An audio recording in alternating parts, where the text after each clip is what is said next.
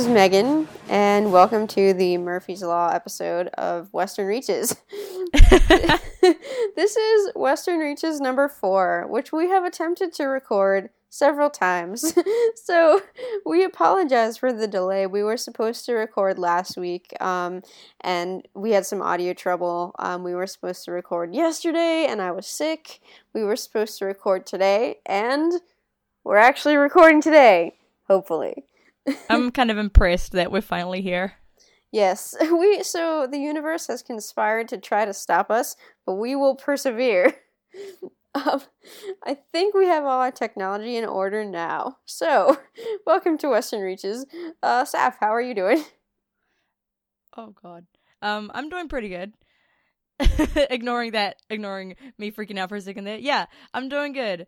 Uh, it's been it's been a kind of a week that's felt very long, but it's also been really good. Yeah, that's that's about the same. It's been um it's been a big week and that's pretty much what we're going to talk about today. So, I'm going to do our usual thank you to Tashi Station for hosting us here and we're going to go straight into what we've been reading this week. Um I'm going to take command of most of this, I think, um because I've been reading all the things and I've been reading mostly Catherynne Valente, which is probably what you're gonna hear from me like for like three weeks because I am trying to read like everything she's done, and I've finished um the Melancholy of Mechagirl, which is a collection of stories about um Japan. So she lived in Japan. It's actually interestingly autobiographical. Um, she lived in Japan um for a little while and because her husband was in the military and she writes these stories a lot about Japanese mythology with a very uh, with a lot of awareness that she is a western person coming to another country and uh, sort of seeing it through her own lens and and she doesn't she's aware that she doesn't own it but she interprets it. And they're really well written stories. I think they're really pretty. That's um good to hear that you know she recognizes that it's not her culture or something. Because a lot of people um have a habit of taking you know like asian especially japanese like culture things and then just making it their own or acting like they own it. So hearing that you know she is a bit more respectful of that is really good. Absolutely. And there's discussion that could be had of that too. Like i read the introduction is a japanese writer talking about Catherynne Valente's book and saying basically almost absolving her isn't the right word, but almost saying like this rang true to him, and this is a Western person writing about Japan, and sort of we're all aware of that. And she, I think, she does this in a lot of her books. She wrote about Russian folklore because her husband's family was from Russia. She wrote about Japan because she was she lived there for some time, and it had a big impact on her. So she takes a little bit from lots of of cultures, and you know, there's part of me is like I should really, in addition to this, you know, find read work by Japanese authors in a similar vein. It exists, but it was nice to know that she um, acknowledged that.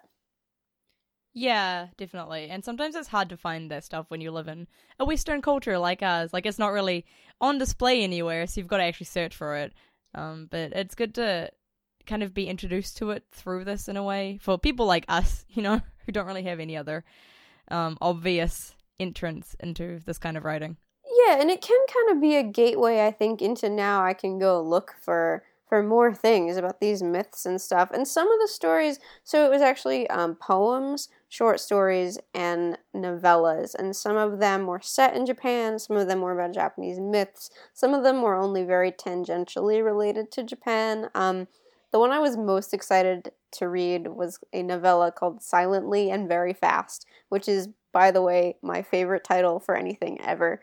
Um, it is about an, an artificial intelligence, and it was very well done. It was, there were things in it that I was not a fan of, but it was written very well.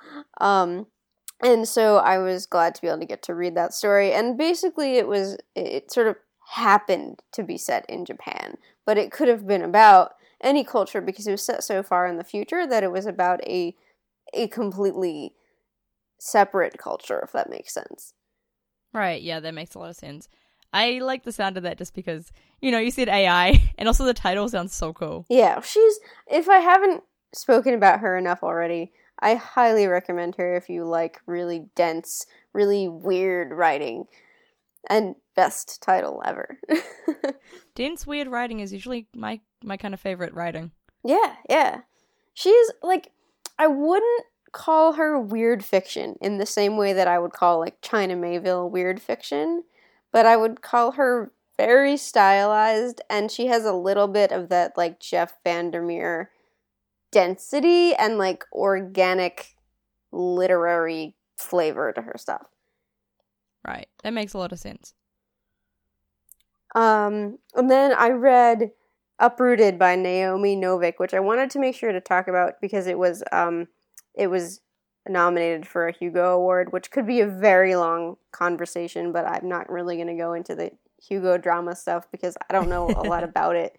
Um, I just know that a lot of really good books are on that list eh, for the best novel. Um, and I read Uprooted recently. It's a, uh, I would technically an adult novel, but it had a very young adult sort of flavor to it. Um, in that it was about a young girl who goes and becomes a, a witch or a wizard. I think she's really called a witch in the parlance of that world. But um, I liked the world a lot more than I liked the story.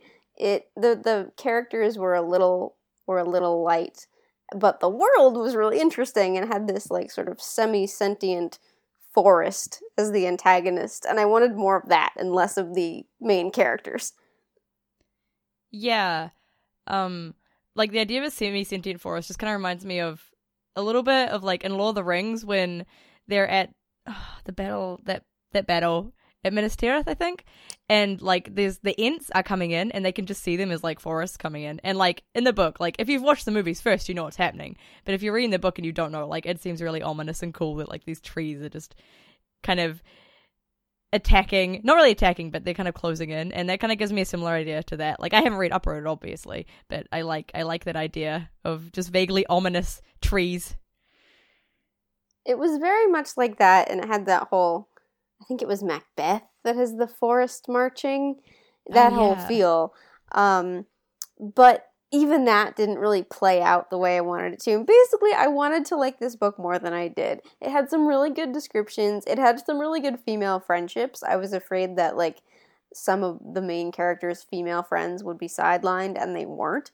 Um, but like there was a, a the love story at the center of it really went in a much more boring direction than I thought it would, which is entirely a matter of taste. So that's entirely like that's you know your mileage may vary but it was not the book that i wanted it to be but if you like um, sort of uh, young adult fantasy it's worth taking a look at and a lot of people are talking about it right now because of the awards Uh, that makes sense. Yeah, I don't. I I hate it when a book has like everything it should need to make it a book you like, but it doesn't quite reach that point. I know this one was a stretch for me because i'm not so into the high fantasy thing and it was very much high fantasy and that tends to take a little more work to convince me because it's just i'm more of a science fiction person so i think even just going into it it wasn't guaranteed to be my type of thing and the writing itself didn't elevate it for me I'm in the same boat there. High fantasy, I can like it, but I'm not gonna like it right off the bat. Like if you give me a science fiction book and I start reading it, I'll get into it straight away because I'll be like, oh, it's science fiction. High fantasy, I'm a bit like, eh, I might, I might check that out. Yeah, it takes more convincing, right? Yeah, exactly. And I know other people are completely different. Like some people way prefer high fantasy over science fiction. It's just, yeah, not for me. Yep, and it's just personal preference. And there's some high fantasy that I love. I at every possible moment try to tell people to read the Crossroads series by Kate Elliott because they're wonderful, but not th- just the trappings of it aren't really enough to hold me. Yeah, same. So, um that was that's my my books for this week. There are some more, but I'm going to try to keep it to to two for now. um so we're going to move on to games. I actually played more games this week, but Saf had a very exciting game weekend. So I'm going to let you go ahead and talk about that. Yeah, so I didn't read any books last week, or the week before that, or the week before that, because I was really busy preparing for Play by Play Fest, which was and the first independent and somewhat international games festival in New Zealand. Um, so it's all like other ones in other countries that I suddenly forgot all the names of, even though they exist. Um, basically, it was run by Lucy Morris and Peter and Robert Curry. Um, Peter and Robert are the people who are part of. They are Dino Polo Club, which made Mini Metro, which is quite a popular app app game at the moment. Um, they just won a BAFTA actually for it. Um, and so it was a festival down in Wellington, which is our capital city here, and it was basically a week long exhibition of the games that made the finalists for the awards and a bunch of little workshops that were for teenagers and kids and stuff. So I went down partly as an event photographer, partly as a volunteer, and also partly because I was running a workshop. So I ran a workshop about Twine, the game engine thing for making inter- interactive fiction and that kind of stuff. Um, I had a very small little group, but they most of them were really into what they were making. Like one kid was making like a puzzle game where you had to escape a room and you had to like do certain things to unlock certain things, and it was really cool. He got really into that. And there was one kid that was kind of making more of a, a, a pick your adventure, pick your path adventure game sort of thing, which was based in his lore that he'd already created for something else. So he was really into that as well. Um, and then there was one yeah, it was really cool. And he was so excited about it that I was just like, oh, this is amazing. I remember being like this, like so enthusiastic about my worlds. Yeah. And I mean, I, I still am, but less outwardly so than when I was a kid. Um, yeah, and you kind of have no fear at that age. Yeah, exactly. And he seemed really into it. Like, apparently, a lot of those kids were at most of the workshops over the week, so they seem really interested in game development. So I'm hoping that this festival got them thinking about it more so that maybe they will get into it. Like maybe in five years I'll actually see them making games, which would be really cool. Cool. Uh, yeah, um, and so yeah, there were a whole bunch of New Zealand and a couple Australian games that were at the awards and the finalists. So Armello, which is a game that's quite big at the moment, which is an Australian game, won the Over the Ditch Award, which was the one award we have for Australians because we don't want to like exclude them because they're kind of our friends a little bit. Um, so is is yeah. that one award like you only get one award, or one award like it's very important that you have an award. A little bit of both. we want to make sure they're recognized for being amazing because they are, and also to bring them over to the festival. But we didn't want to take away from the New Zealand industry, which has a lot of amazing games. Um, the game that actually like swept the awards is this game called Depth, which is a game I've never heard of before this week, but is apparently actually quite popular. And it's basically you are divers versus sharks, and so there's two teams, and it is terrifying. Like I played it for like five minutes or something as a diver, and I just I nearly cried because the sharks are just really scary. There's like a heartbeat when they get closer to you, so you can yeah. hear them coming. That and sounds really intense. fast. It is. It's so intense. Um, and apparently this one kid played it for like half an hour and then went outside and just threw up. And I was like, why did this kid Wow. play this game? the heartbeat thing always gets me. Like they that was um the death screens in Mass Effect 2 had like intense heartbeat and it freaks Oh, me out. yeah. And like in Jak and Daxter, the first Jak and Daxter game, there was the shark. And when it like when you swam out too far, the shark would come and kill you to stop you from going beyond the bounds of the game. And it would have a heartbeat that slowly got closer and closer, and that still sticks with me now. Like it scared me so much as a kid, and it still scares me now. And so I think that kind of influenced me playing that depth game as well. It's a really cool game, and it seems like a really fun game to play as friends. But I was just too scared to play it because I'm a wuss. I think I would be too. Yeah. Yeah. So like if anyone listening to this is in Australia or New Zealand and they they like game stuff, game dev or playing games, they should definitely hop over to it next year because it is happening again next year and it was possibly the most fun half week I've had this year. It was just crazy fun and I met so many cool people. Like I met one of the guys who created Crossy Road, Matt Hall, um, and he he was pretty cool. He's very straight faced, like he's one of those very straight faced, sarcastic people. So you can never tell if he's being serious or not, which always scares me because I don't know where I stand with people like that. But he was really lovely, and um, just yeah, it's a it's a great event for meeting awesome like minded people, and I just love going to. It's not a convention, but it's a conference, I guess. I like going to those kind of places that have a lot of people interested in what you do, like Celebration.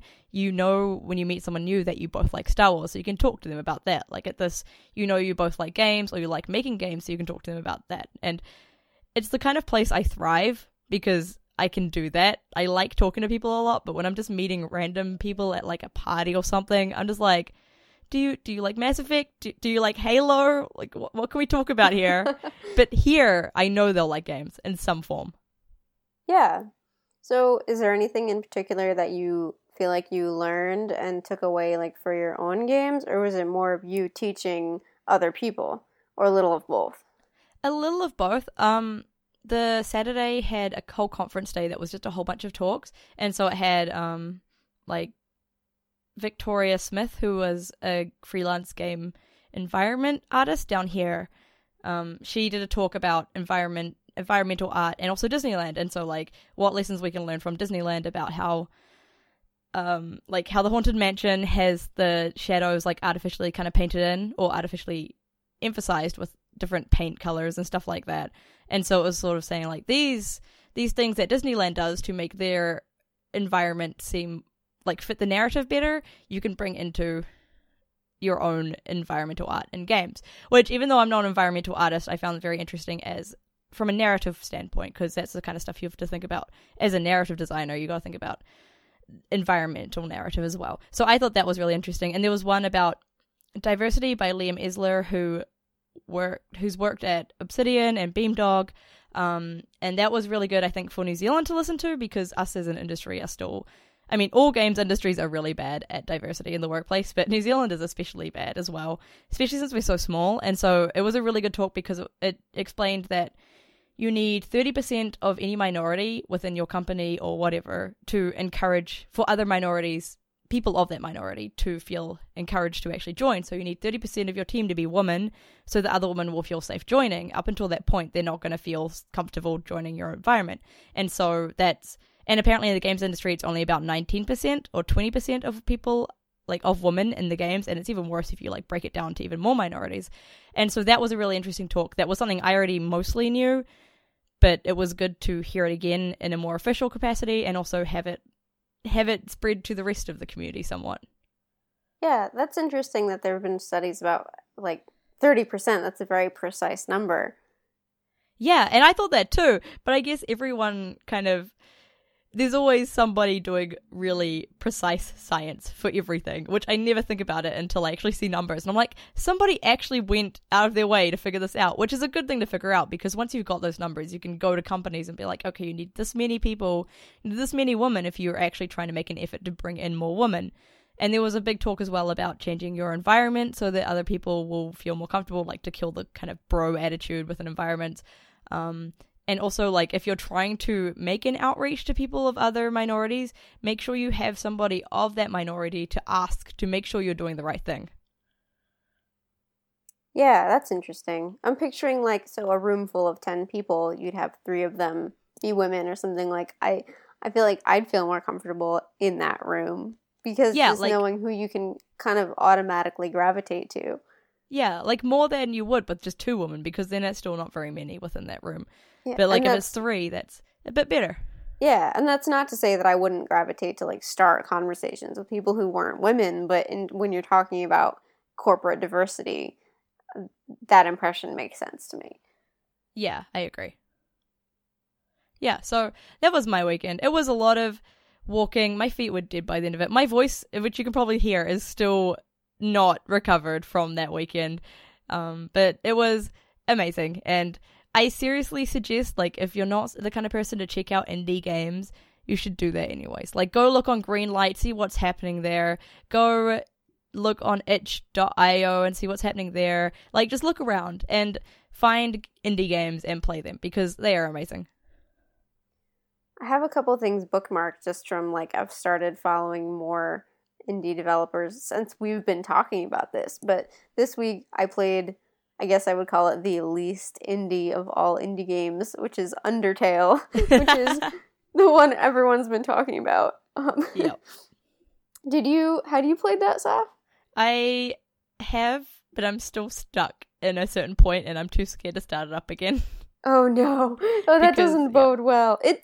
So I'm not very far in. I'm like I just got to Toriel's house, so I'm like 20, 30 minutes in, and it's supposed to be like an eight hour game. It's supposed to be short, but I'm already like it's not easy. Like there are No. difficult things to it. Yeah, I'm having. I'm not much further than you. I think I'm only like 20 minutes further. um, and I basically you reach a point. If you're, if you, are you doing a passive playthrough? Yes, I Yeah, haven't. same. My goal is to not fight anything. Yeah, that's what I'm doing, and it is very difficult to do that, which I have now realized, and I don't like it. I mean, I do. I really like the game, and I love the way that you have to do it, but it's so hard. Nobody prepared me for how hard it actually is. Yeah, so that's one of the things I found interesting about this is that so the game it was always advertised to me and it advertises to itself as you can choose whether to go the um like the fighting route or the pacifist route.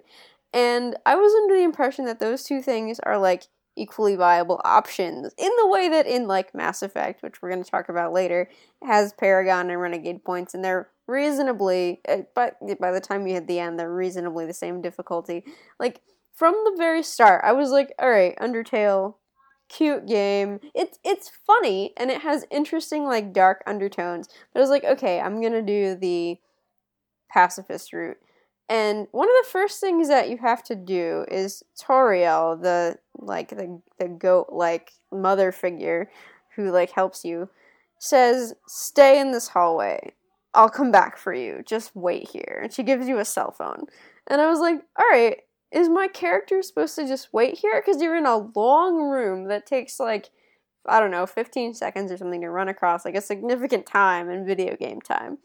And she just wants you to stay there. And I'm like, does the game want me to stay here? Like, already I'm trying to outthink it. Like, what is its inner morality? Like, does it want me to do exactly what the characters tell me to do, or does it count something else toward its own internal morality? So I just sat there for a while, and nothing happened. And I got bored. And I did look at a walkthrough at this point, which told me that you are supposed to leave that room. Like, nothing, she'll never come back for you. She will yeah, which which it sounds very grim. um, she will, if you wait long enough, and it's like ten minutes, she'll send you a call about like she lost her cell phone. So you have to leave the room, and I'm gonna be curious about how whether things like that, where you're sort of forced to disobey, keep happening. Yeah, I remember that one too. And I mean, I'm a typical impatient gamer, and I was like, what happens if I just leave the room now? Will she call and yell at me? Um, so I walk straight out, basically. But that does kind of, right there, kind of give you an idea of thinking about what your choices are and like whether or not the game wants you to do something or not. Like you, like you said, outthinking the game. I was doing that from the start as well because I'd heard so much about the game. I was like, okay, I've got to think about what I'm doing more than I normally would potentially. Um, and I like how the whole choice between having a passive run and a violent run makes you really think about whether or not you're actually going to fight something. Because if you don't fight, if you just take a passive route, you never g- gain experience points, you never level up, you never get stronger, you never get more health, basically. And so when you reach higher leveled fighting things, higher level battles, you're totally unprepared. Like you can't fight. There's, you've made that choice by that point, and you can't do it anymore, or else you'll just die. And like for people who play a lot of like action based games or anything, like that's terrifying. You don't want to reach a point where you can't kill your enemy because you've made these choices. But at the same time, why are you fighting them if you could find another way out of it? Like it, it's really interesting the way it makes you think about how you're doing your fighting. Yeah, and it's definitely like making my my gamer instincts war against one another because I hate that I'm not gaining experience points, but I also want to do like the moral path. And it's more so Undertale is more Pokemon than I expected. Um I heard it described as like the bullet time combat, which it is, but it's also the choice, the way you make your choices is a lot like the menu in Pokemon, and you monsters pop up out of nowhere, which I didn't know happened. I thought that like you had to go talk, like you'd see a boss coming basically, or you see a monster coming, you have to go talk to them. But not really. You can the ones that you can actually see on the screen are ones that have dialogue, but things you need to fight will just pop up with no warning. And it's not like Pokemon where you can either step in the grass or step on the path and you know whether you'll get attacked. You don't know. And I found myself skipping a lot of battles because I knew I wasn't going to gain any experience from them anyway, and I just wanted to concentrate on the puzzle. But then I was like, "Where's my repel?" You know, I just want to like the battles weren't they weren't fun and they weren't rewarding, so I just wanted to stick to the puzzle.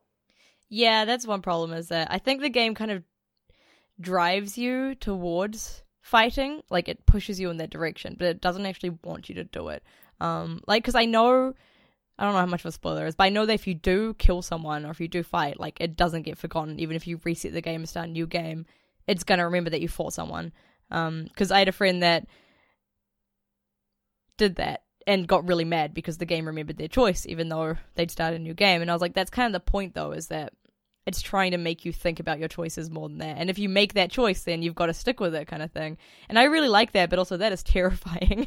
Yeah, and that's part of the reason why I wanted to do the pacifist run because I was like, this. I don't want this guilt on me. Undertale will remember my sins forever. yeah, it really does make you second guess choosing to kill someone. I didn't expect it to be working so hard against the pacifist technique, which I guess maybe yeah. there's a lesson in there that I'll learn by the end of the game. But right now, that's a little like artificial to me, if that makes sense. Yeah, I get what you mean there, and I kind of agree. But the dialogue is really funny. It's it's a very clever game. I'm not I don't like the art style. The art style makes it a little hard for me to connect to the characters because it's it's um that like super low tech look and not only that but almost a um purposefully distorted look and I just I'm having trouble with it, but I like the the writing so far. I'm gonna keep going. It's supposed to be a short game. We'll see how long it takes me. I've reached the point now where an eight hour game doesn't seem short to me anymore because I'm so used to playing like really short indie games. So I'm so like, when I reached the point I reached, I was like, surely I'm I'm quite far through the game, right? And then I I talked to someone, they're like, oh, you're so early on, and I was like, no, I've got so much more to go. Yeah, eight hours sounded like very quick to me at first, and then I realized I might be going a little slower than slower than the average bear. We'll see. I'm hoping that eight hours counts in everyone getting stuck at places, so that I don't feel so bad about it. I hope so. I mean, the puzzles are fun, but so far the fighting is not really fun, or the talking, I guess. yeah.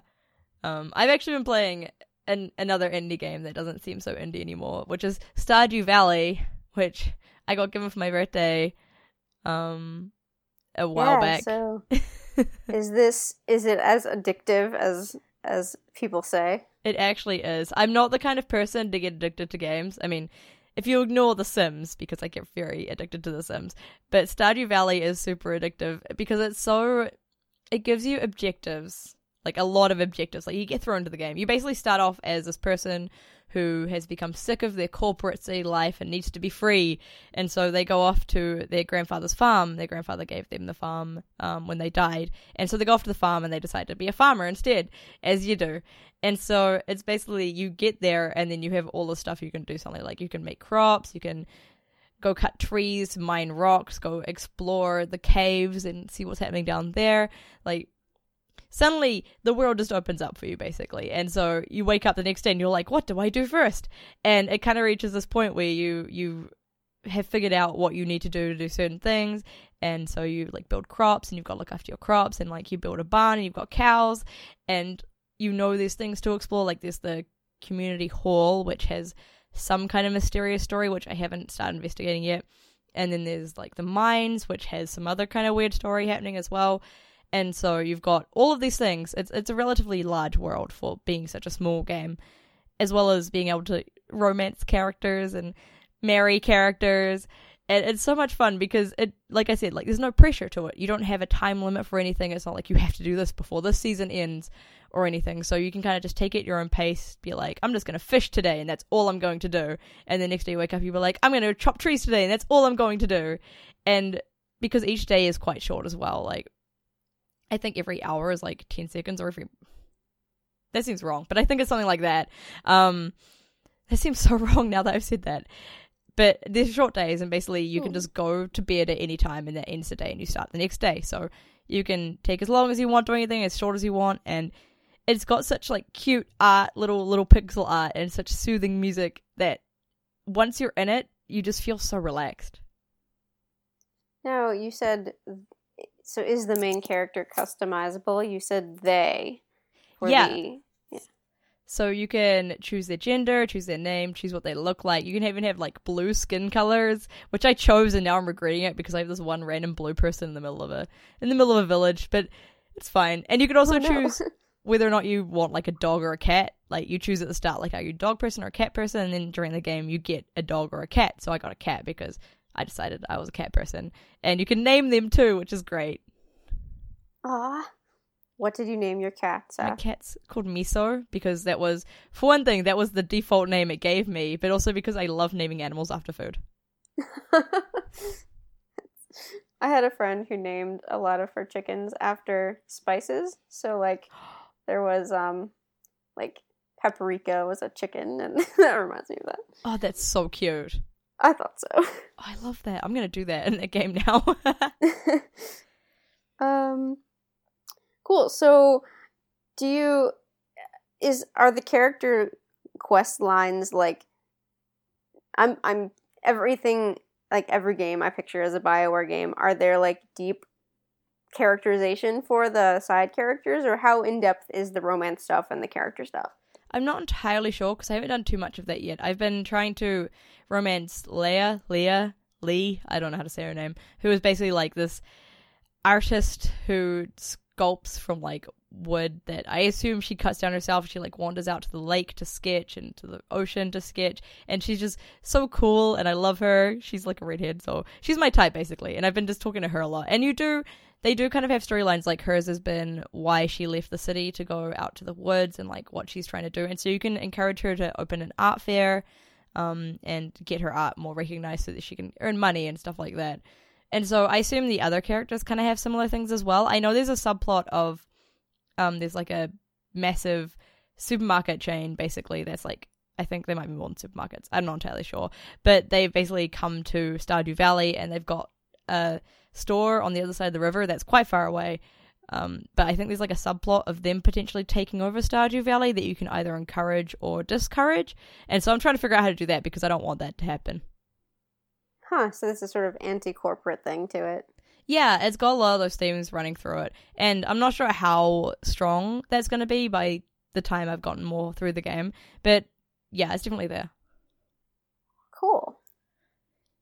I speaking of well, speaking of games that should be more like BioWare games, I've the only other thing that I've been playing this recently is Destiny naturally because all I do is play Destiny. But um last week I finished the King's Fall raid for the first time, which was super exciting. Um, we got some college friends together, and then uh, Tom, Darth Internus, came along, and we defeated the most difficult raid in the game. And I never do end game stuff because I'm just not that good and like had trouble getting people together. But we did it, so I was very proud of myself. I'm proud of you too. Thanks. So what was So, it like? um, Say again. what was it like?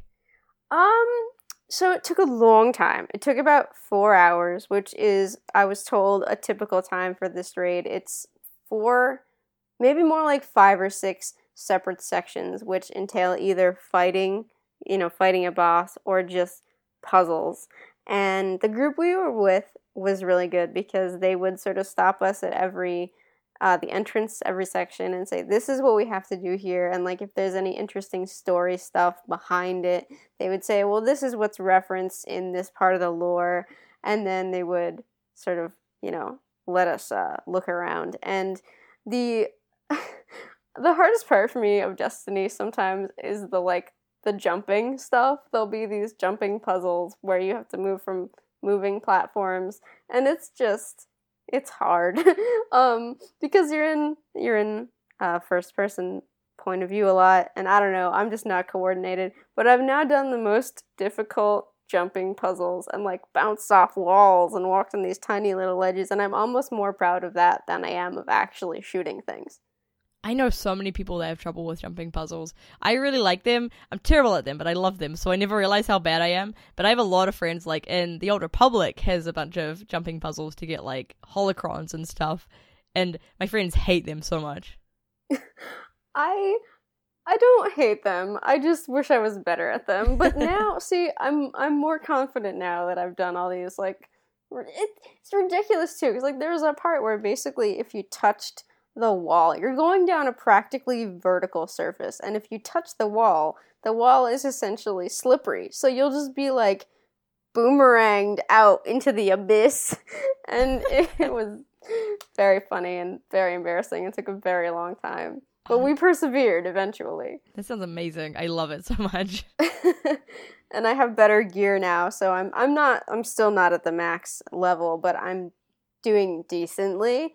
And there's still a lot to do in Destiny. It is I think it's um thriving pretty well for all that its reception has not been that great all the time. There's a ton to do right now with the um, Court of Oryx and like PvP stuff if you're into that. And so I'm quite enjoying that still.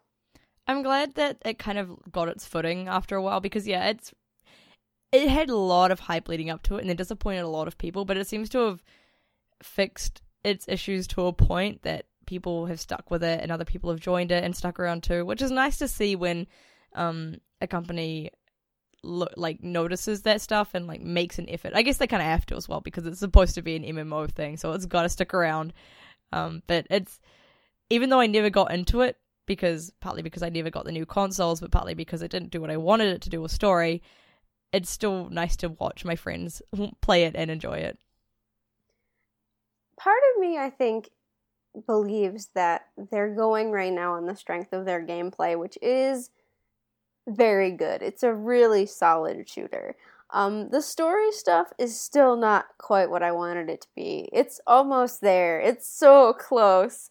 But I still I love Destiny and I love the world and I can still hardly recommend it for its story. But if you get if you play it and you want to talk about the story, talk to me. you seem like the kind of person to talk to about it, yeah. I love all the lore stuff. It's just so buried. Yeah, I kind of appreciate that because it means that like there's lore to find if you go looking for it, but it's not forced in your face for like the shooters, the shooting people that just want to go and shoot, which is not necessarily a good balance, but I guess it kind of works for Bungie's audience there. I think the issue they'd had they'd had yeah originally was that Halo has quite strong lore and story, and Destiny didn't entirely succeed in that point. But I do like there were issues in production that I understand happened with that. That meant that that didn't work out like they planned, which is partly yeah, why I didn't start playing it. But it's nice to hear that, you know, there's good lore if you go looking for it.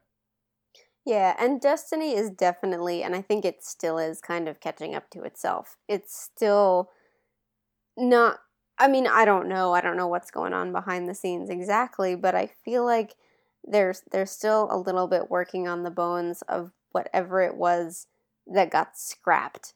And you can't really build something fully new on a half finished story. And they know that now. And hopefully the story is just going to keep getting better. I gotta say, like, that is kind of an example of, like, what Bungie did there is kind of an example of how game narrative is often not taken as an important, like, it's the least important function basically in a game and that's kind of how it always will be like i'm not saying i'm not disagreeing because you kind of need programming and art very much so in games. But like basically what happened with Bungie is they had they had a, a story written and everything, but then higher ups decided they didn't want that particular story, and that game writer either left or got fired. I can't exactly remember. And then another writer got brought in to a narrative designer got brought in to fix what was left, basically, which I understand happens a lot in games. That's kind of just how it goes. But it's kind of a good example of if you look at Destiny now, like how important getting that narrative from the start and making it solid within the gameplay and the mechanics and everything from the start and making sure you know what you're doing is really important when you're making a game because if you end up later on having to just make the narrative fit what's there already, it never comes across as well. Yeah. And that's um so I realize I didn't say it at the beginning of this episode because the beginning of this episode we were just recovering from Skype actually working. Um but we're going to talk about Mass Effect narrative later. So we will talk about that for sure. Yeah. Um all right. So I'm ready to move we're going to do I think a brief brief Star Wars news thing, but I'm ready to go into that if you are. uh, hell yeah, I am. Cool. So we have. I'm actually really happy about the stuff we have to talk about with Star Wars this week because we there was some news that I thought was pretty dry, and we're not going to talk about that. We're going to talk about Daisy Ridley fighting people and clothing. um, so, her universe today announced a new line of um, uh, the Force Awakens clothes, and there's some really cool stuff. I'm not usually into these her universe collections. They just I find a lot of them are difficult to dress up or they they look sort of cartoony and they just don't really fit my style or what I would want to wear every day. But the the Force Awakens stuff looks really good and like everyone I know is like look at this Rey cardigan and I want the Rey cardigan. Oh, it's gorgeous. So gorgeous. It is, and it it would only be more perfect if it had thumb holes, like a lot of their costume sweaters do. But it just looks like you could dress it up really well. Like I could wear this to work. It has um like slits in the shoulders to look like Rey's costume, but you could totally like wear that in every day. Yeah, like that is essentially the kind of thing I would wear in my daily wear. Like if you want the idea of what my style is, that is very much it.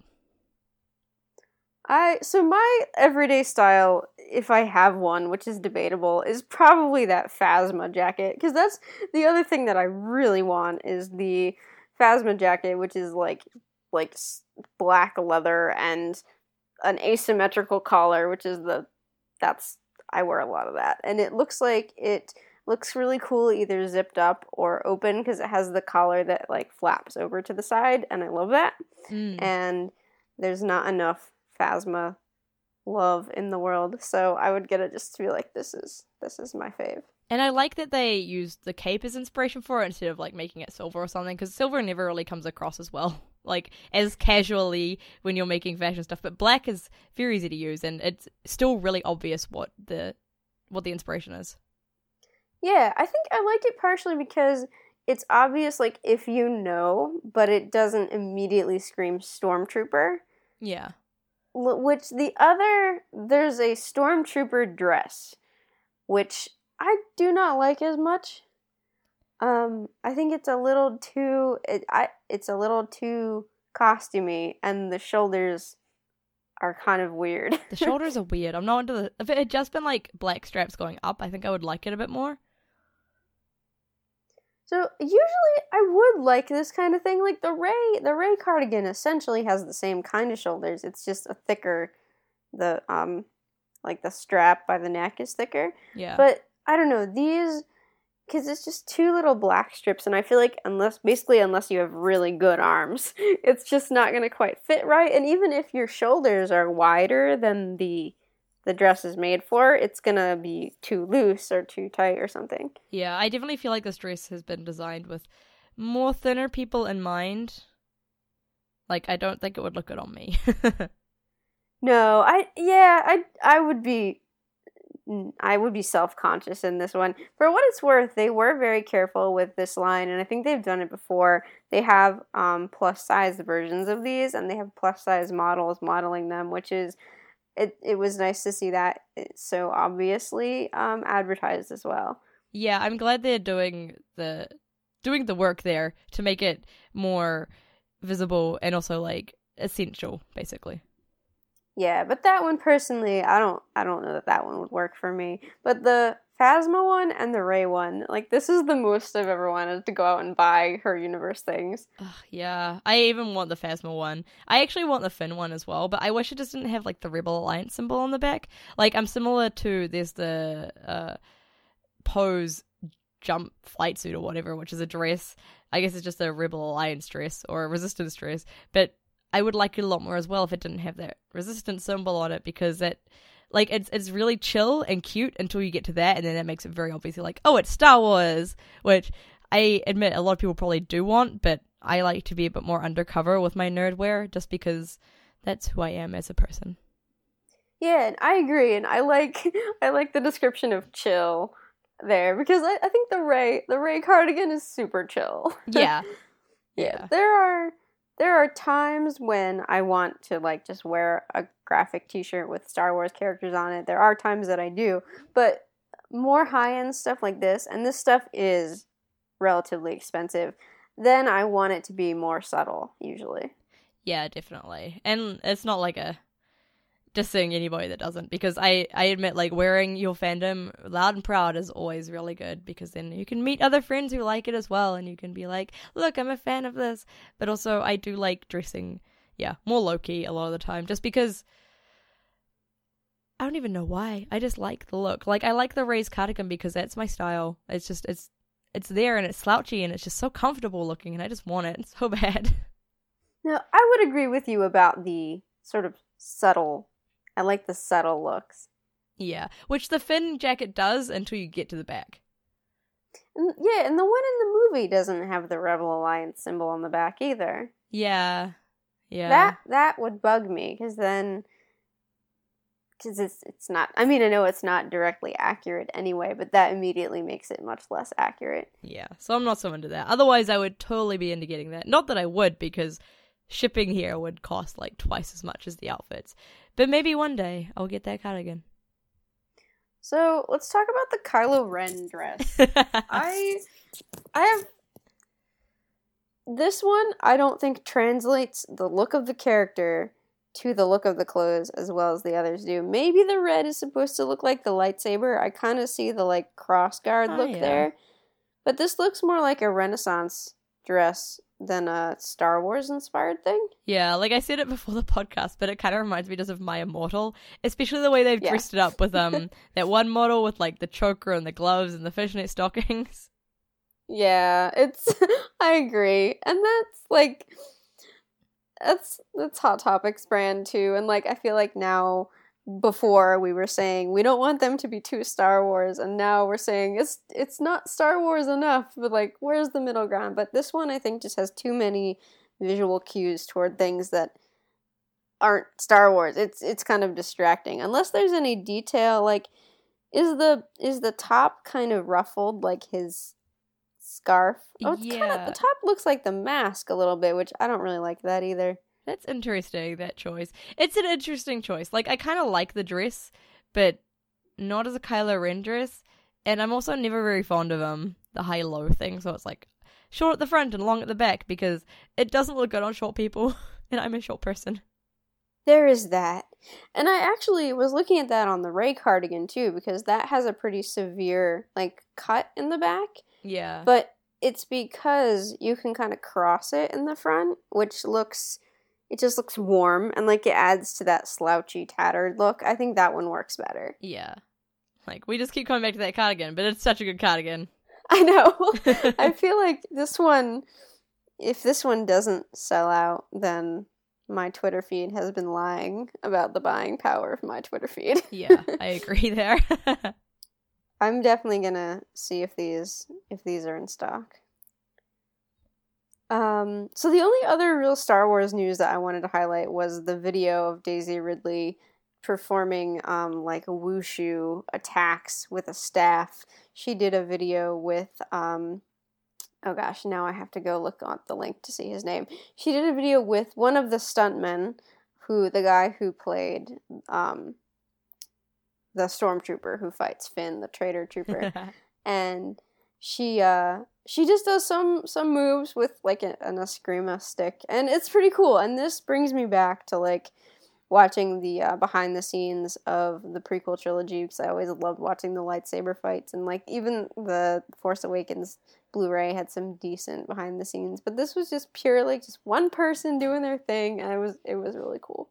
Yeah it just it shows how good she is at this stuff now as well because she's been trained like so super trained um, just for the movies and like watching her fitness videos. She's so tough, so strong. She could probably bitch lift me like without even thinking about it. And like seeing her fight, well, not really fight, but like show off her staff skills is really cool as well. She it was uh Liang Yang who she worked with and she posted the picture on Instagram or posted the video on Instagram. But um it's I I compare every single Star Wars martial artist that I see to Ray Park because he's my favorite and I think he does an incredible job of like controlling his moves and really snapping his moves and she flows a lot more. Like I don't know if it's that she's more inexperienced or that it's just her style or the style that they wanted to convey her character, but um she basically I thought she looked really cool even though she didn't have all the hallmarks of like the things that I usually look for when I'm watching martial arts, if that makes sense. Yeah, that makes sense. And yeah, I mean I'm less less I love martial arts films a lot, but I'm less observant of styles and stuff. So I just watched it, I'm like, that's so cool, I wish I could do that. It it was very cool. Yeah. And I've not done wushu, so I don't know exactly what she's doing, but I uh she's too she's fast and like I think you can tell how much like gymnastics type stuff she's done cuz she's just really smooth with the way she moves in this. Yeah, and it translates so well to the screen as well when she's actually playing Rey. And I'm glad I'm glad to see it like behind the scenes as well. Like I'm similar with the Hunger Games, like seeing what Jennifer Lawrence was doing in training for Katniss, like it it really works so well when you know the actor can actually do it. Yeah. So this has been our Daisy Ridley appreciation segment of the podcast, which was all the Star Wars news this week.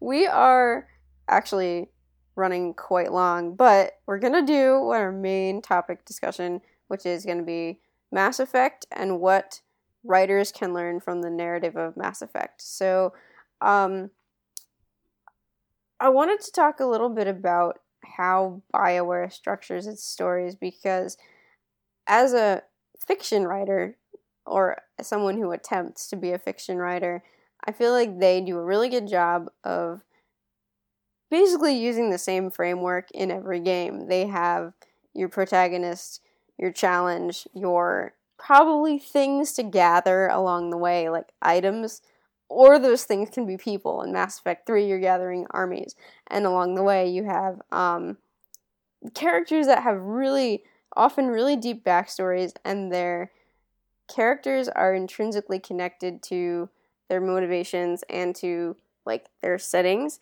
So I I really love the loyalty missions in Mass Effect 2, and they taught me a lot about how to tie a character's personality into a character's scenario. So like Garrus is sort of a rogue agent in Mass Effect 2, but he has to decide exactly how rogue he's going to be. He has to decide whether he's going to kill an old colleague. Like that's a really simple hook, but it works really well. So Saf, what do you sort of when you think of BioWare style or Mass Effect writing style, what do you take away from that? Definitely the choices and the agency the player has within the story because a lot of games like there's more emphasis on choice in a lot of games recently. It's becoming more of a thing, probably because of BioWare's success and also Skyrim's success. Um, but BioWare does it in a very good way that like you feel like you actually have choice and that your choices have repercussions. Like I spent the entirety of Mass Effect 3 I didn't stop playing from the time I started. I spent the entire thing just in a state of constant fear because I thought every choice I was going to make was going to ruin everything for me. Also, a lot of like when I got up to the end of Mass Effect 2, I was just really anxious because I was like, did I make the right choices? What have I done?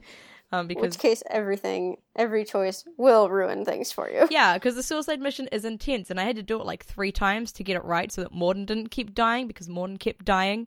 Um, oh no! and so that is definitely the main thing for me, and as well as that, like the character backstories and how much influence you can have on them, how much they change how you play as well. Because the characters in like Mass Effect and all other Bioware games are really interesting, and they're kind of what draw me to the games as well. Like I think part of the reason I didn't like Dragon Age Inquisition as much as I like the other Dragon Age games is because I didn't get as drawn in by the characters. Like I love all of the Origins characters. I love all the characters in Dragon Age 2 except for like Fenris. I don't like him. But my dislike for him is also really compelling as well. Um, in Inquisition I was just really ambivalent about a lot of the characters because I think the game was just so open world, the characters got a little bit lost in it. It's funny, when we started talking about doing this show, choice was the last thing that I thought of to add even though choice is so integral to these and cu- creating your own custom character is so integral to them. And I think that's partly because I have my own path set very firmly in mind. Like I know what my Shepard did, so that's what happened. So I don't need to worry about the choice. but also I am coming at it from a fiction like from a prose fiction perspective, in which case it's much more difficult to leverage that choice. But you brought up an interesting thing too about sort of liking the the characters around you. Um, I would say I generally Mass Effect 2 is like my favorite game in existence. I generally liked all of the characters. I did not like Miranda, but I did not like Miranda for partially internalized misogyny reasons and partially she's very much a female character written for a male audience reasons. Like it wasn't about her character, it was about the meta creation of her character.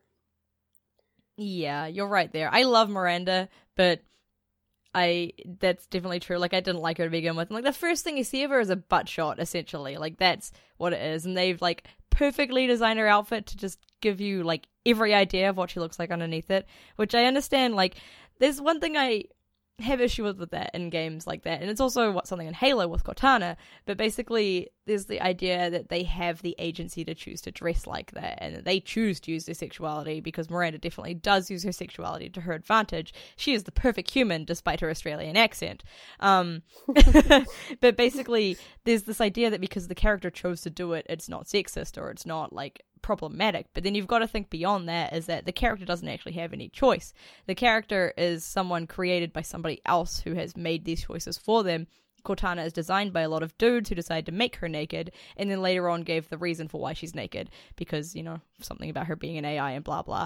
Um, with Miranda, like they decided to make a super hot lady because apparently Mass Effect needed one, and whatever. And then later on, it becomes that, oh, because she's perfectly created and she uses her sexuality to her power, she is strong because of it. And it's like, in theory, these ideas are cool. In theory, everyone can be what they want. They can be, a woman can be sex- sexually powerful um, if she chooses. But when you look at video games like this, when it happens so often and it's usually male creators making this choice for the character, then you've got to look at it a bit more. And that's like I love Miranda so much, but I also recognize that there's so much problematic stuff about her that I'm kind of like I hold her at arm's length somewhat. And there's that discussion of whether do you do you like your own protagonist too? Like I I became so connected to Shepard because it was very easy for me to fit into that role of like I, am used to playing games where you're military characters, and that that's scratching the surface of why I identified with her. But it was very easy for me to identify with her. Um, there was some sort of rumors, and I don't know if they're confirmed or if it's just rumor, but um, regarding Mass Effect Andromeda, and this is sort of Mass Effect Andromeda spoilers. If you don't want to hear anything at all about what may or may not be happening in the next game, this is your your chance to to step out. But um, there's a, a, plot summary going around that says you play as a, a human who is colonizing another galaxy which has native species there already which do not want to be colonized. And while I think that that could be a choice of a poor choice of words, um, the game might not itself be imperialist. It might, um, but it might not. My question that rose from that is what if I am playing a character in such a rich universe that I fundamentally disagree with? And that's um part of why I never got into Dragon Age actually because I wasn't really happy with either of the the mage or chantry choices that were presented to you. Neither of them really matched uh, up with ah. my like personal philosophy. Yeah. But um what sort of difficulty do, do you Saf, do you think you would um, this would present a difficulty if you were playing a character who was doing something, say, colonizing a completely innocent galaxy. you know, to to be vastly, um, to vastly. Uh, oh gosh, what's the word? Uh, the whole galaxy is not innocent. Moving on.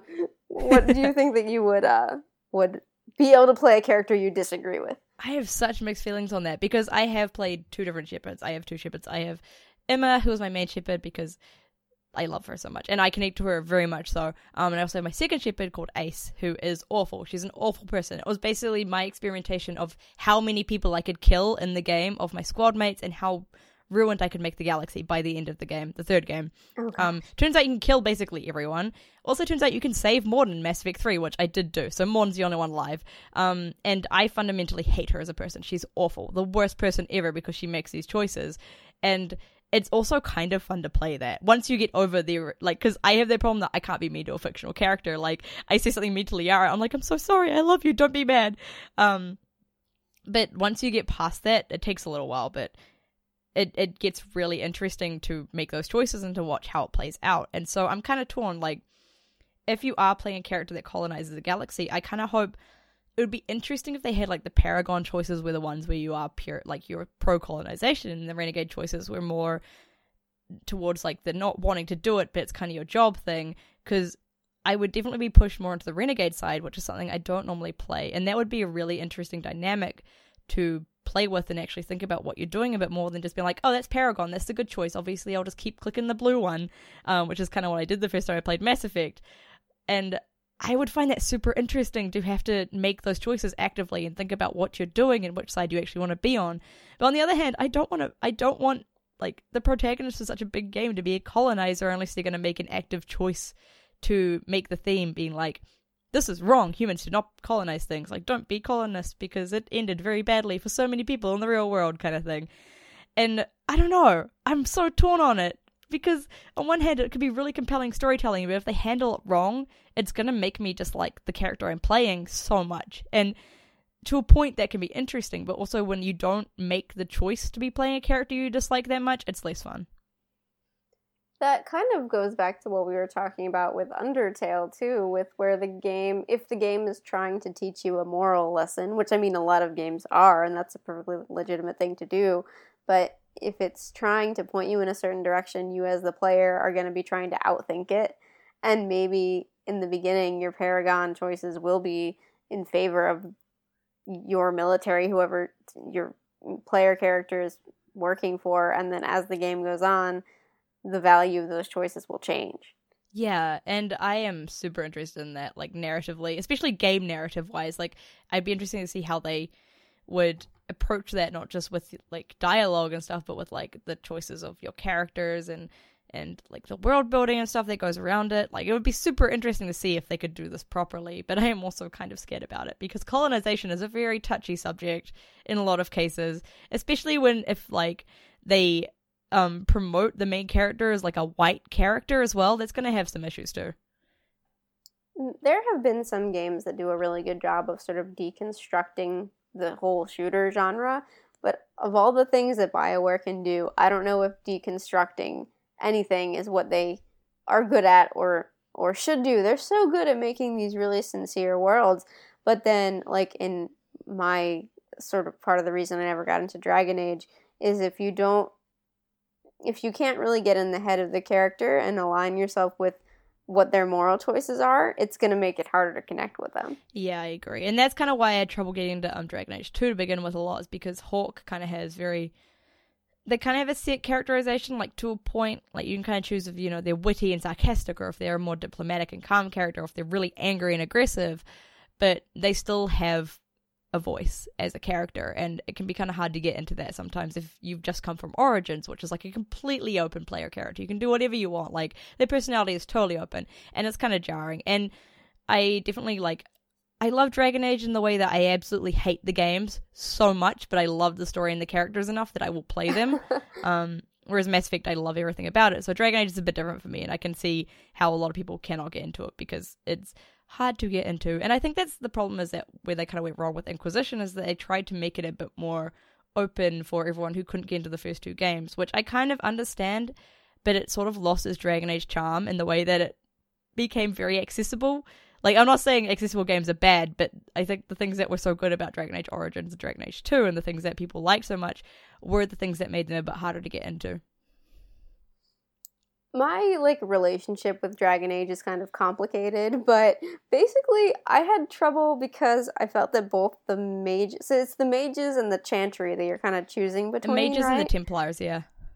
I felt that neither of them were making especially good choices, and that like in order to have, I wanted to have a group, a political group, a religious group that I could fight in favor of, and the game like wasn't really letting me do that. It was only letting me exist in opposition to something. Oh, was this Dragon Age two? Uh, probably w- one actually, because I've only played the first one, and then I sort of kept up with the others just because a lot of my friends played them. But I'm saying this from a place of not a lot of experience. Yeah. Really, I've pro- I've played probably half the first one, but I had trouble sort of allying myself with any of the perspectives in them, and that might be entirely personal. The writing, it's irres- ir- um, irrespective of the writing, but I I couldn't put myself in the character's shoes so much. That's definitely a thing. Um, it's very binary, which is kind of an issue because, um, I I mean I'm pro mages because I played a mage in the first game, and also because my roommate at uni when I was playing Dragon Age, she was playing at the same time as me, and she was very pro, pro Templar, and so we spent a lot of time arguing about it between each other, and it kind of solidified our positions a little bit. Um, but yeah, you're right. It's very binary. There's no in between. Like, obviously, not all Templars are bad. Obviously, not all mages are good. Like, there's there needs to be middle ground, but none of the games make the effort to reach that middle ground. And Inquisition had the chance to unite both sides, but they still gave you the binary choice between whether you want mages or whether you want Templars and which side you're going to work with, kind of thing. And that's one of my issues with Inquisition as well, is it never gave you the chance for that resolution. And that might come in the next game, maybe. I'm not sure. I have no clue what they're going to do with the next game. But it's it's kind of frustrating. I get that they kind of want the whole good versus evil thing, but there's no good or evil on either side. Um, I agree that like the Chantry has issues and the Templars have issues, but also like mages have issues too. Everyone does. Like that's kind of the problem with games like this. Is like in in Mass Effect, you've got like the good side, you've got you know Shepard's side, and you've got the Reaper's side, and it's very binary and easy to figure out. Yeah, the Reapers are bad. They're not good. Um, but Dragon Age kind of does that with the mages and Templars and doesn't quite connect. Like in Dragon Age Two, people will I don't like Fenris because he's very anti mage, super anti mage, and I can't connect with that personally. Um, a lot of people don't like Anders because he's super pro mage and he hates the Templars like with a passion. Um, and that kind of it's interesting as well. Like it's good in a way to have these characters with such strong opinions so that you can like either you can build your opinions off of that and they're like real people with real personalities, but on the other hand, like you don't get that in between and it's hard to like even in real world, like you have a friend like I don't know, you have a friend that hates dogs and you love dogs, but you can still connect somehow. There's some connection in there, but the game doesn't give you that in the same way. I think that definitely sums up part of why I had trouble getting into it. And that's not to say that a world in which you have two religions, essentially, both of which have good and bad to them, like, that's arguably more realistic and more, um, uh, sort of, there's more to explore there than there is in the world of Mass Effect, which is essentially a human military that can do no wrong versus a faceless alien enemy, which is incredibly problematic in a lot of ways. Um, that's not to say that the Dragon Age world is less realistic. It was just harder for me as a gamer to sort of feel like I belonged in any one of the factions because they were all doing unpleasant things. Yeah. Though I admit one thing I do like about BioWare things is the characters, like having strong opinions. Like apart from that, like I talked about Fenris and Anders and how they've got such strong opinions and it's really hard to make them both like you at once. And I I'd never do it. But um like in Mass Effect as well, you get characters that you may or may not disagree with. Like a lot of people really don't like Ashley from the first game. Like she's she's very strong in certain ways. She's religious, which isn't necessarily a bad thing, but it does kind of translate into her xenophobia against aliens. Um, and but like if you get beyond that, like she loves poetry, she loves her family, and she only she's only anti aliens because she's seen what happened with the Turians, like to begin with, and she hasn't had experience beyond that because she's been on Earth. Um, and so like having that kind of that strong characterization, and the problem is that in games, we as players are often not used to our teammates disagreeing with us, which kind of came to a thing in Horror Horizon and Mass Effect 2 when you find, you know, Ashley or Kaidan, they find you on Horizon, they're like, oh my god, you're alive, kind of thing. And then they will, no matter what you say, they will disagree with what you're doing and leave.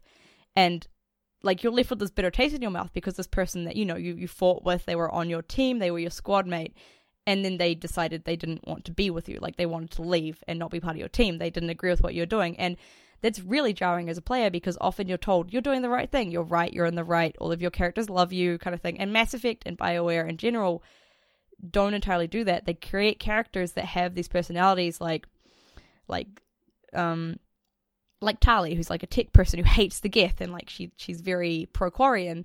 Um, like you can eventually get her to warm up to the Geth, but to begin with, she's got that personality, and if you clash with it, she won't like you as much. And I always find that really interesting in Bioware games because you don't really experience that anywhere else in the same way. So it's funny that you say that because one of the things that I really like about Mass Effect, and also one of the things that makes me a little uncomfortable about Mass Effect, is how much you're like flattered by that game. Like so many characters will say like, "Shepard, you're our hero," and like, "You're the best," and I'm like, "Oh yeah, I am the best." but then, but like, it's this weird. They're drawing you in by flattering you, and sometimes I think players get turned off when characters have their own lives beyond Shepard, which I mean, I myself have had problems with in the past, and um or when characters forcibly disagree with you and in a scene like horizon where, where they're scripted to they have to leave it's very jarring because you're not used to it. Yeah especially something like mass effect. Like also in mass effect 2 like if you romance or Ashley in the first game then you romance someone else in the second game and then in mass effect 3 they'll accuse you of cheating on them basically. And like as a player, you're like, well, I mean, I was dead and we had a fight and like, it, seemed like we were pretty broken up kind of thing. But also to their side, like, you never had that conversation. Like you were dead, yeah, but like they still loved you, kind of thing. And it's one of those things where like you as a player, you're like, no, but I'm right. Like I'm obviously right. And then this character on the other side, like, is their own human being. Like they may not be controlled by a human, but they're still their own person. And they've got these feelings that you've got to take into consideration that you often don't have to because often the characters, yeah, they will revolve around you in a way. They'll be like, oh, you're amazing. We'll listen to everything you say. And then you'll counter those points where they disagree with you very strongly. And you're like, huh, okay, okay. But a lot of people react very violently to that. Like there's people who hate Ashley and Kaidan because, you know, in the first game they aren't the most compelling of characters because they're not aliens, basically. And then in the second game they argue with you on Horizon. In the third game they come in as like still being iffy about you because you know you're part of Cerberus and all of that, which is understandable if you go into their characterization and actually think about it. But as the player at the time, like I was so mad at Ashley all the way through the second game and the third third game until she started like warming up to me again. I was so mad. I was like, Ashley, we were friends. What happened? And it was only when I looked at it later on that I was like, okay, I, I understand why she acted like this now. But at the time, I was so angry. So we've talked about sort of things that we tend to dislike in Bioware games. How about favorite things? Like, what are your one or two favorite writing character moments in uh, Mass Effect?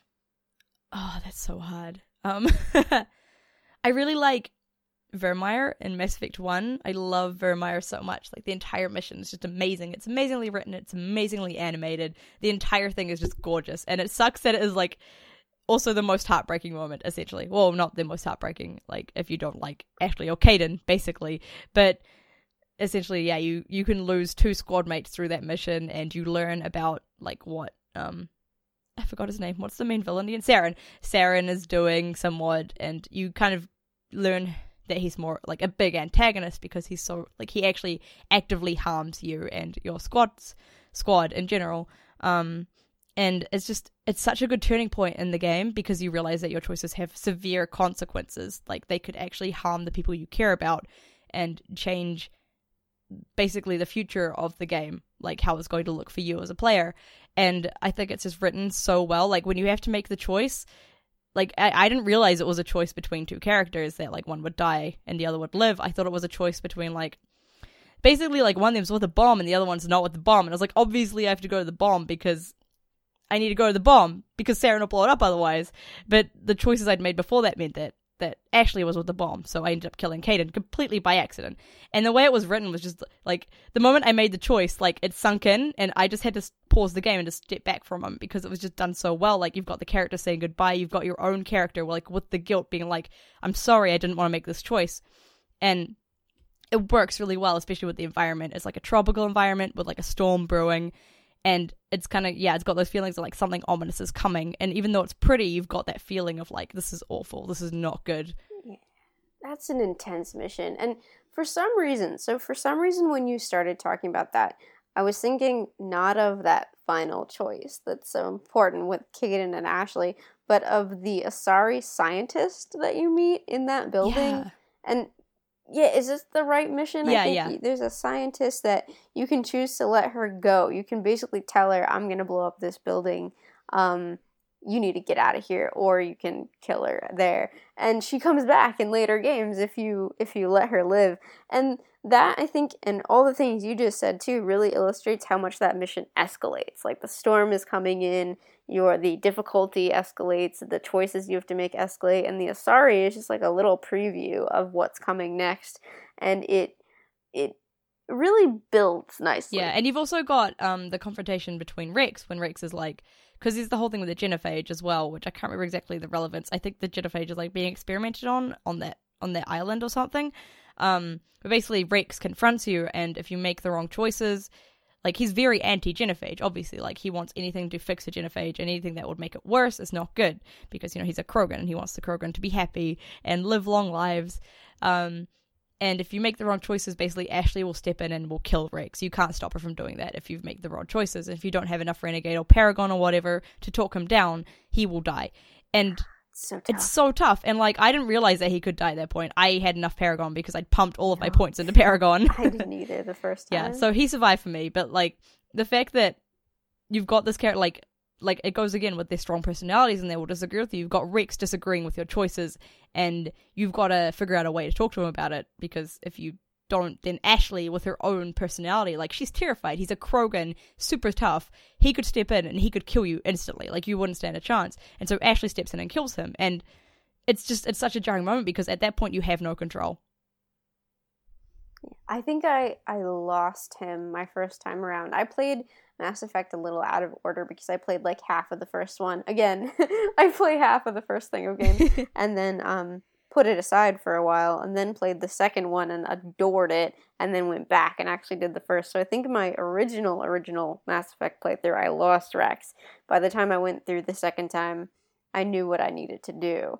But that was that was such a good one. Yeah. So wait, what about you? What's your favorite writing moment? Well, I have two, and so um, the very first scene of Mass Effect Two is still possibly my favorite thing in any video game ever because um, it really throws you into the shoes of that character, and it like Shepard literally dies at the end, but at the beginning. That's the first scene, and um, you lose the Normandy, and you practically lose members of your crew and I thought that that was really intense. I could really identify with Shepard's like urge to protect what she had, and she has that little argument with Joker where he wants to stay with the ship. I thought that was really well done, and just that scene like got me hooked to Shepard so much. I love strong like strong openings in games are potentially my favorite thing about games ever. And Mass Effect 2's opening is amazing. Like every part of it, like the colors, the writing, like that moment of silence. yeah, it's beautiful. that too. moment of silence when you're like standing in where the galaxy map used to be and like you look up and like Mhm. there's no sound because you're in space and you can like see the stars like oh it's gorgeous Yeah, and the music is so good. The music in the like first thirty minutes of Mass Effect Two is so good. it's such a good opening and yeah i agree that's probably one of my favorite moments as well So there's that moment, and then there is um, so Mass Effect Three is a slog. Like Mass Effect Three is a sad, sad Yeah. game. But um, one of my favorite parts is also one of the saddest parts, which is the Ardat Yakshi Monastery, where you go to find Samara's daughters. And I had not been about Samara. I was a little turned off by the Asaris sort of the same thing we talked about with Miranda. I felt they were very much female characters written for a male audience, and um, some of them I really appreciate now more than I did before, but I wasn't super attached. And then you get there and you see um, that monastery is the first time you see like purely Asari culture. They're not there interacting with humans. They're not interacting with anyone else. They're just dealing with their own stuff, and it's a great little mission because it shows it's basically a boarding school and it shows like all the just day-to-day things that these people get up to but also they're essentially space vampires and it's got this sort of twisted ending where you have to attempt to save them from themselves. And I really, every time, I love that mission more. Yeah, that's one of like the strongest missions in Mass Effect 3, I think. I just it's got the essence like the elements of horror in it because you've got like this growing sense of something has gone wrong, very, very wrong, and you've got the screams of the banshees. The entire mission is just it's amazing. I love it. I hate it because I'm terrified the entire time. I am such a wuss when I play games. But because also because I love the Asari, like seeing how they lived, especially how the uh, not yeah the Ardat Yakshi live.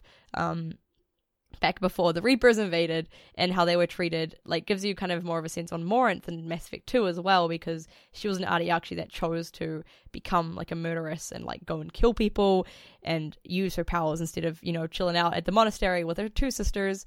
And so it gives you a bit more insight on her choices and Samara's choices and also like oh, it's just it's gorgeous as well. Like the environments in all the Mass Effect games are just so good. They are. They're so memorable. The way they use color and like they're just they're just so good. Yeah. so, anything else that you want to add about Mass Effect? Not that I can think of.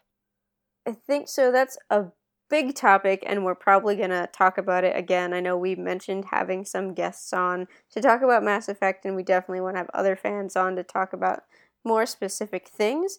But um, wanted to make sure to talk about the writing because that was always what drew me to BioWare. So I know we went a little bit long, but um, thank you for listening.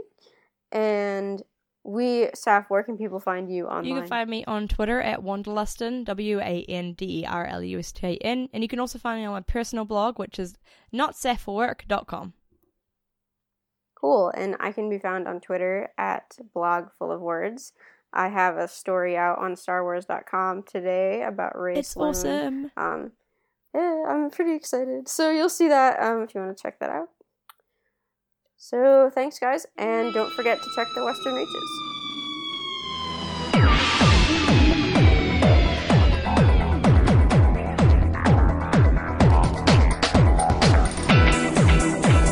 Alert.